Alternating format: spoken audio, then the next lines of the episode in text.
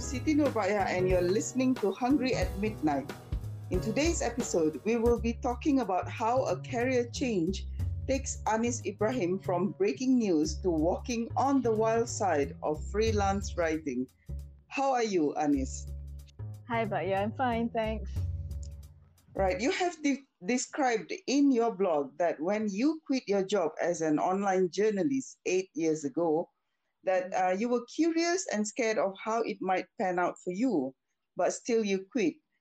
Why do you give up a steady job and choose to freelance instead?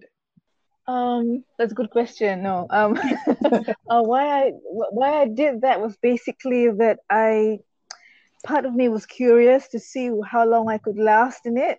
Mm-hmm. Um, I was also, um, yeah, I was curious and I wanted to try it out. You know, uh, it sounds a bit reckless, I suppose, but I did think about it very well, and I, you know, and what what I did was I made sure that um, I had absolutely no more debts, and I had a fair amount of money in my bank account. Um, so I was I was you know fairly confident that I could at least last for a few months or maybe even a year. You know, so that was why that, that was why that was why I did it. That's why I left. Right. Also, I wanted to kind of um, travel a bit more mm. um, and like travel for a longer time and kind of do my own stuff. So, what is it like to be a travel writer? Uh, well, it's it's a lot of fun because uh, basically traveling is your is your job. You're supposed to do it, but uh, basically what has happened is that my trips have ceased to be to become holidays. Mm-hmm. Um, I don't do the spa, go to the beach or shopping. I, I, I do shop for souvenirs, obviously, but I, it's not relaxing anymore. You know, it's not. Um, sometimes it takes away the joy of traveling. Sometimes. Mm-hmm. Um, but I don't mind it at all. Actually, I, I've come to get very used to having um, at least a tablet, if not my laptop, with me, and a camera and the, various the various um, things that come with bringing gadgets, which is, as we all know, um, adapter plugs, etc., etc., cables, etc., an extra lens, perhaps an extra battery. You know, mm. uh, so yeah, so it is fun. Having said that, you know, it's it is it is it is work. It is work. Yeah. Do you travel for pleasure or it's uh, all work? Yes. Uh, no, I do travel for pleasure. Um, that's when I don't do. That's when I well, actually, no. I've got to say no. I got because I, was, you know, I was gonna say even when I even when I don't bring my laptop, I always have a notebook with me. You know, because always a possibility that something might come up or something interesting might happen, or I might meet some, you know, some, I might meet someone which who has a story or you know so um, it does start out very much as traveling for pleasure like when i go on my trails but um, i always have my notebook with me anyway. Um, that's not to say that having a notebook and writing it and filling it up isn't pleasurable. It is uh, but you you sort of always um, are more aware of the possibility of a story or something not like before. How does it uh, fulfill you as a travel writer? Is it the spectacular sights? Is it meeting new people or the act of traveling itself? I do enjoy um, the traveling itself. I actually love the, the, the actual movement from point A to point B. I actually enjoy that really. I, I enjoy that a lot. Um, and uh, the sights are important as well. The people are always interesting. I always think that um, the, it's the people that kind of make the trip. Yeah, so that's that's a travel aspect. From the from the point of view of a of a writer, of a freelance writer, what what fulfills me is actually um, well like doing the writing. You know, when I pitch something mm-hmm. um, to an editor or someone, and they say yes, and it comes out, and mm-hmm. they like it, and I get paid. You know. Mm-hmm. so that's what fulfills me the actual writing but what happens if you are assigned to a place that you don't like, or is it that you don't have a place that you don't like? I don't think I've ever been assigned a place I don't like, even if that were to happen, mm-hmm. uh, or if I'm not particularly keen about this particular assignment. Let's say it's during a festival or something. You know, I'll do a bit of reading. I'll find out maybe a different angle that I can cover it, or you know, if if the if the client is up to something different. But um, whatever it is, even though I'm not particularly keen on a place or whatever, I, I still go and I, you, you can always find something interesting about the place or about the event. How many times do you travel in a year? let me see. Well, now it's a bit different because thanks to thanks to COVID nineteen. but I was gonna say that well, 2019, like 2019 BC, as in before Corona, um, I used to take one one solid trip a year, and that would take about two to three weeks in somewhere that's that's cool because I like cool weather, and that that's usually in September or May, as in either autumn or spring and then after that it's just like smaller trips here and there you know like one week maybe in somewhere or like maybe like six days somewhere but now i don't see myself traveling for maybe the next i mean not traveling far mm-hmm. overseas mm-hmm. For the for, for a good maybe i don't know eight or 9 mm-hmm. months because uh, i'm not sure I, I i will need to see how safe it is whether it makes any sense or not whether you know whether the risk of me bringing something there or bringing back something when I come back, mm-hmm. you know, an infection of some sort. So I I'm very much open to traveling in the country, and uh, yeah, within the next eight or nine months, I don't see that as a problem really. Exactly how many countries have you traveled to? Um, I don't ex- actually count, but now that you ask me, um, uh, 44. Wow. Some people prefer train or cruise, but you choose the slowest mode of traveling, and that is walking. Why do you choose to go on long walks as part of your travel? the, you're very right in that it's really slow. Yes, it's slow, and I'm yeah, I'm also quite a slow walker as well. Um, no, what what I like about it is that it allows me to to really enjoy the place. Let's say I'm walking through a forest let's say let's say i'm like walking through a forest or something and it really allows me to like enjoy nature and enjoy the place and i really get to appreciate being outdoors even now when i think of when i look at a picture right old photograph of one of my earlier trails and i look at i look at a tree or something and in the photograph there's a tree or maybe there's a there's a little hut or there's a hill in the distance or something and i can I can remember, oh my God, yes, this was where I, for example, this was where I tripped and fell, for example. Mm-hmm. Um, this is where I sat down and had my sandwich, that kind of thing. I really truly remember everything that happened. And I think that is what, what that, I think that's the case for most people who hike as mm-hmm. well. Uh, as long as, you know, you know, if, if they're really enjoying themselves, I think people who like in the outdoors and hike or walk or whatever, I, I would imagine they will remember these things as, as well. You know? So that's why I enjoy it. It's um it allows me to appreciate really going to the place and really have a feel for the place as opposed to like maybe taking a taxi through this from one town to another or something. If there's a route through it and if it's a, if, if it's a beautiful and scenic route, then I I don't mind taking it all on foot.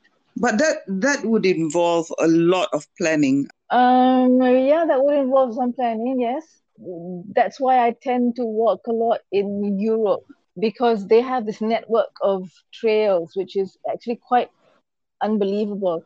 I just pick an existing train, I walk on it, or if I know that there's a public footpath or something, you know, mm-hmm. There's a public right of way, and I can just take that. The alternative is to pick a village or a town and just walk from A to B. But if I were to do that, essentially what I'm doing is I'm walking along by the road. That's ridiculous. And um, you know, so in, speaking of on the road, I've actually walked from my house to Subang Jaya along the federal highway, and it was like one of the weirdest things I've ever done because um, there is no walking trail from PJ to Subang Jaya, for example. Mm-hmm. But but why did you do through, it still? I don't know. I just woke up one day and I thought, oh my god, I'm so bored. I need to do something. So I just, I just, uh, I just put on my shoes and uh, you know, um, uh, filled out a water bottle and just walked out and, along the highway, and it was, it was weird. But yeah, so so you, you asked me, um, um, if it, it involves planning. Yes, it does involve planning to a certain extent. Yeah, um, which is why it's nice to take trails, especially scenic trails that are already in existence, which somehow we don't have existing scenic trails. There are, we have lots of hikes. Malaysia has lots of hiking trails, mm-hmm. naik gunong and stuff and all that. You know what mm-hmm. I mean? Yeah. I don't particularly want to naik gunong sometimes. Mm-hmm. so, yeah. so you choose to walk from PJ to Subang Jaya. Uh, just just that one day. Just that one day. Yeah. And what do you feel about doing that? Because I think it's a bit dangerous, don't you think, to walk along the highway? I walked to the motorcycle lane. So still That's all right. It's all right. I, I, I had the motorcyclist next to me saying hi and apa khabar and how are you and you know are you okay and yeah yeah I'm okay I'm okay. If I can map out a more interesting route through parks or you know or some nice housing areas go with some lovely houses, I might do that again, but definitely not along the highway. What actually happens uh, when you walk for days and days, such as a hiking trail? I think I, I usually take trails that um, I can where I can walk for at least five or six or seven days because it really to me, you know, to me it I need to spend that much time to truly immerse myself and really have a lot of fun in this place. So what happens every day is that well the first day is obviously um I, I, I wake up early, I have breakfast, and then I head out. I've got I've got my my, my pack with mm. me, and then I we I walk for maybe about maybe about seven kilometers or something. Then I stop for a break and I have a sandwich under a tree or what, and you know, and stop somewhere and I walk some more. It's, so it's essentially it's a repeat. It's a it's a repeat thing. You know, you wake up, you walk for a few kilometers, you tired, you rest for mm-hmm. a while, then you walk again, and then I do that until I reach my stop for the night, and then I rest. And then the next morning, yeah, I just go on, and you do that for about 6 mm-hmm. days uh, most of the time, I'm by myself. Mm. Yes, um, but I have gone on walks with people in in in, in a group, mm. as well as with uh, another person. Only on three occasions, though. Um, and uh, I realized that I realized that it's actually quite nice to walk with people. At first, I know and when I when I you know when I, I, I obviously I only walk with people who I'm I I think I can and who think whom I think they can handle me and I think I can handle mm-hmm. them. You don't necessarily have to be a close friend, right? Mm-hmm. As long as you know, as long as the person is a lot like you or likes to do the same thing, and I won't grumble, mm-hmm. he, he, or he, she won't be uncomfortable with me. And the first time I traveled with a group was when I walked the um, the Portuguese Camino mm-hmm. This was last year, and that was my first time. The group was uh, there were like um I think there were like seven other mm-hmm. people, and that was the first time I'd actually walked in a large group. And at first, I wasn't sure whether it would be fun, but it it ended up being quite fun. And I thought, hey, this is actually quite nice. Walking with people is actually quite nice. You discovered people, yeah. I know I did. I did. I discovered human beings. Yeah. So, what stresses you out when traveling apart from incompatible human beings? Yeah. Um, not very much actually. What stresses me out is probably silly things like when I leave, when I when I misplace my adapter or something, or when I forget, or when I didn't charge my camera properly or something. You know. Mm-hmm. Um, other than that, I don't really get really stressed mm-hmm. out because um I think um the thing is I I've gotten quite used to traveling by myself and um when you travel by yourself you are responsible for whatever screw ups right? You have only yourself to blame. If I travel with that frame of mind then I'm thinking okay you know that's all right. It's all my fault and I can I will sort it out myself anyway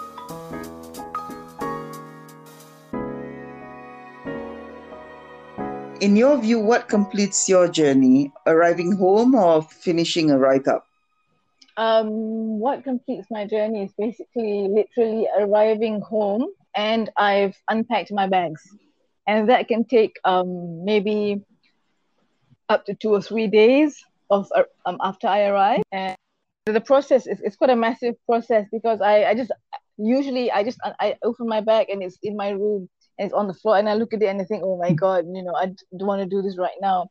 But um but basically what happens is once I clean my stuff, I clean my jackets, I wash my boots of whatever of all the mud that it's you know it's soaked up and I just slowly sort out my stuff one by one, put it back, and then that's it. You know, that completes it.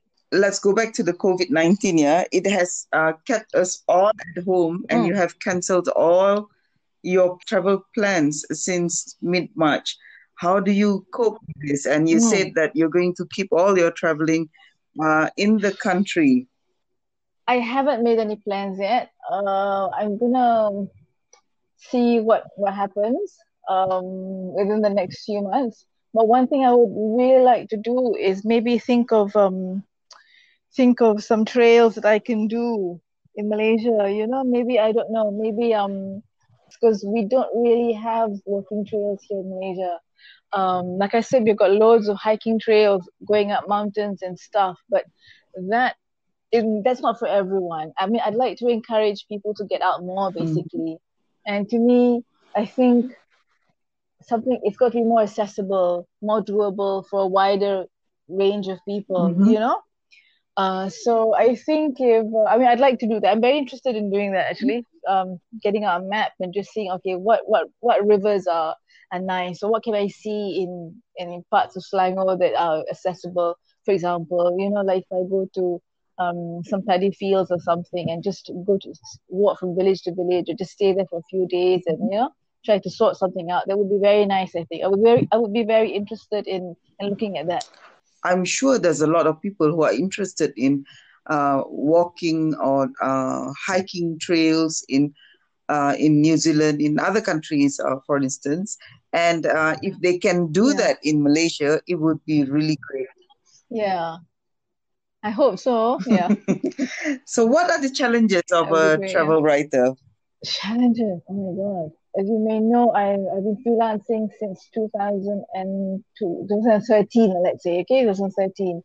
And it's not always a bit of roses because um, it's there's a lot of um, hustling and um, every day, always searching for places that you can pitch to, uh, not necessarily about travel, other things as well. Uh, so it's know it's it's not all, all fun and games. Um, challenges um, is that it's all the gear that I have to bring. You know what I mm-hmm. mean? I can't travel light mm-hmm. anymore. Um, every time, every time I travel somewhere, and I, I will have my my camera, my lenses and stuff. My father will always say, "Oh my God, banyaknya barang." I'm like, I can't help it. You know, it's like I need all the stuff. Uh, the notebooks are fine, but the gadgets are heavy sometimes, you know. Uh, generally, otherwise, uh, nothing really stresses me out about about travel writing. I enjoy I enjoy the process. Um, uh, coming back and thinking about an angle that, that sometimes is it, can be very difficult, as, as, as we all know and that's when it that's that's the stressful bit and i can't figure out okay what exactly do I do I write about and who do I send it to? Mm-hmm. You know, so that's that can that can be quite stressful.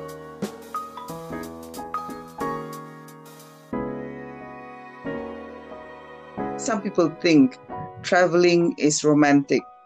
So the idea, mm-hmm. this this beautiful idea of being a travel writer is all rosy and and glamorous and whatnot. what okay. is? Okay. Can you give them some reality check on this? It's uh, it's not glamorous and it's not romantic. I can tell you that. um, usually, it's it's it's quite tiring. Um, I mean, if you are here on assignment um, if it's a press trip, it's very, very tiring because they just want to give you everything in that particular destination. And you can go, you can be going from one place to another um, because they, they just want to give you all sorts of stuff for you to, to eat, to, to, to see, to experience in as many days as possible, mm-hmm. right? It is a commitment. You cannot, you, you mustn't be um, late or something. You treat it like work. Be professional. You can't be like um, arriving at this particular place late or something. That's you, they're not going to be engaging you again after that. Um, that is when, when you're on assignment, obviously.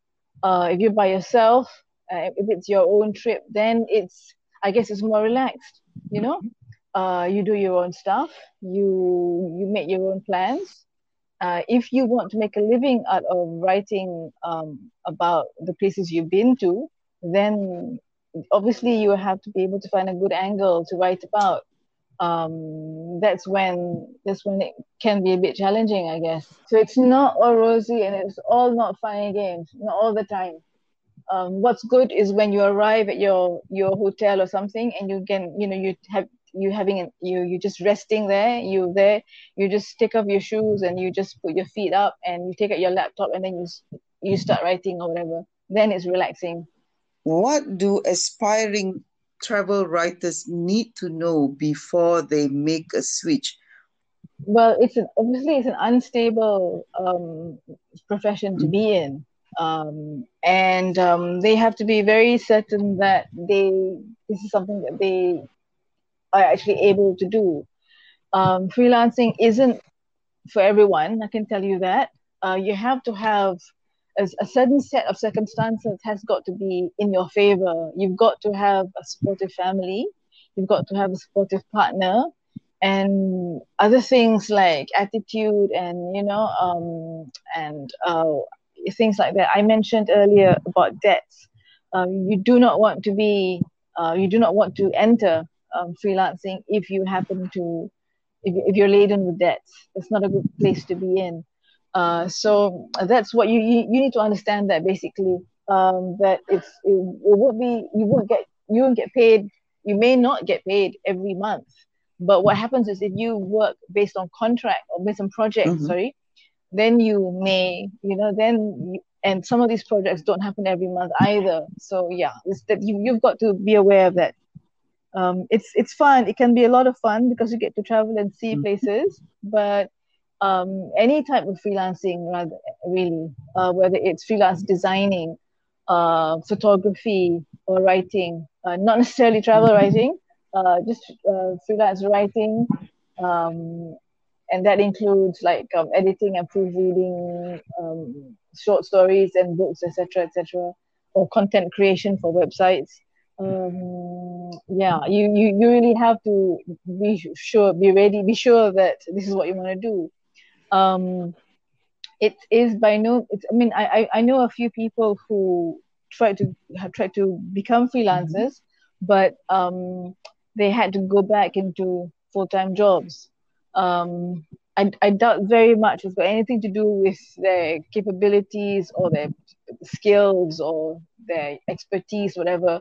It, it needs to fit with your your life at the moment if you have a large family, it's going to be difficult. You know, if you've got kids in school, it's going to be tough unless you've got a, a partner who is in a fairly solid um, full-time job who can who can also support you and understands why you're doing this. But there are the obvious benefits, of course. The benefits are that you you're kind of your own boss. You're flexible.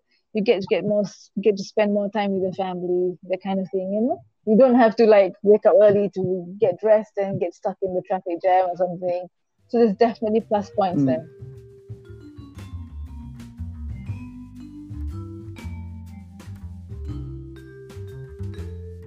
Before we wrap up, the one extremely critical question. Okay. Okay. What would you do when you're hungry at midnight? Uh, okay, that usually doesn't happen. But but now that you talk talking about you know being hungry at night, there was once um, in sort of the, the, the mid the mid 90s the mid to late 90s when i got back from the uk there was it was about three o'clock in the morning and i had this sudden craving for kerupuk ikan. So what happened was like i i don't think i was asleep when i woke up. I think i hadn't slept at all. I think i was just uh, staring at the staring at the ceiling till three o'clock in the morning. So i got up i got out of bed i walked downstairs and i actually began frying kerupuk at three o'clock in the morning. But what happened was that um, things got out of hand, and um, the, the the the kuali started to like smoke really badly. I think the oil was obviously really hot, and it started smoking. And then at that time, my father was going through this phase of installing smoke alarms and stuff. So the smoke alarm in the kitchen actually went off and it was it was really loud because and uh, one of my brother's room was next to the kitchen. And he he he told me the next morning that he woke up and he said oh my god what is this? You know what's this what's this what is going on? What's this? And then it's ridiculous. He, he tells me that he opened his eyes he just sniffed the air he saw the light on in the kitchen and he smelled that it was kind of like smelled like ikan. And he was like, "Oh, okay, I know. This is Anis. Yeah, she's frying kerupuk ikan at three o'clock in the morning. Yeah." So that was that. So that's the kind of thing that uh, that I used to get up to, not anymore. Um, yeah. so to answer your question, I don't usually get hungry at midnight. Uh, but if I do, it's usually um like a banana or um, cream crackers. I try not to eat anything too sweet late at night. Um, yeah. So kind of thing. Yeah. And the three o'clock incident of frying keropok never happened again. No, never happened again. But this is like a standard joke in our family, you know? It's one of those things that my brothers never stop talking about this. And I, I hear this until now. Oh yeah, I still get this from them. Yeah. Frying keropok at 3 o'clock in the morning until the smoke alarm goes off.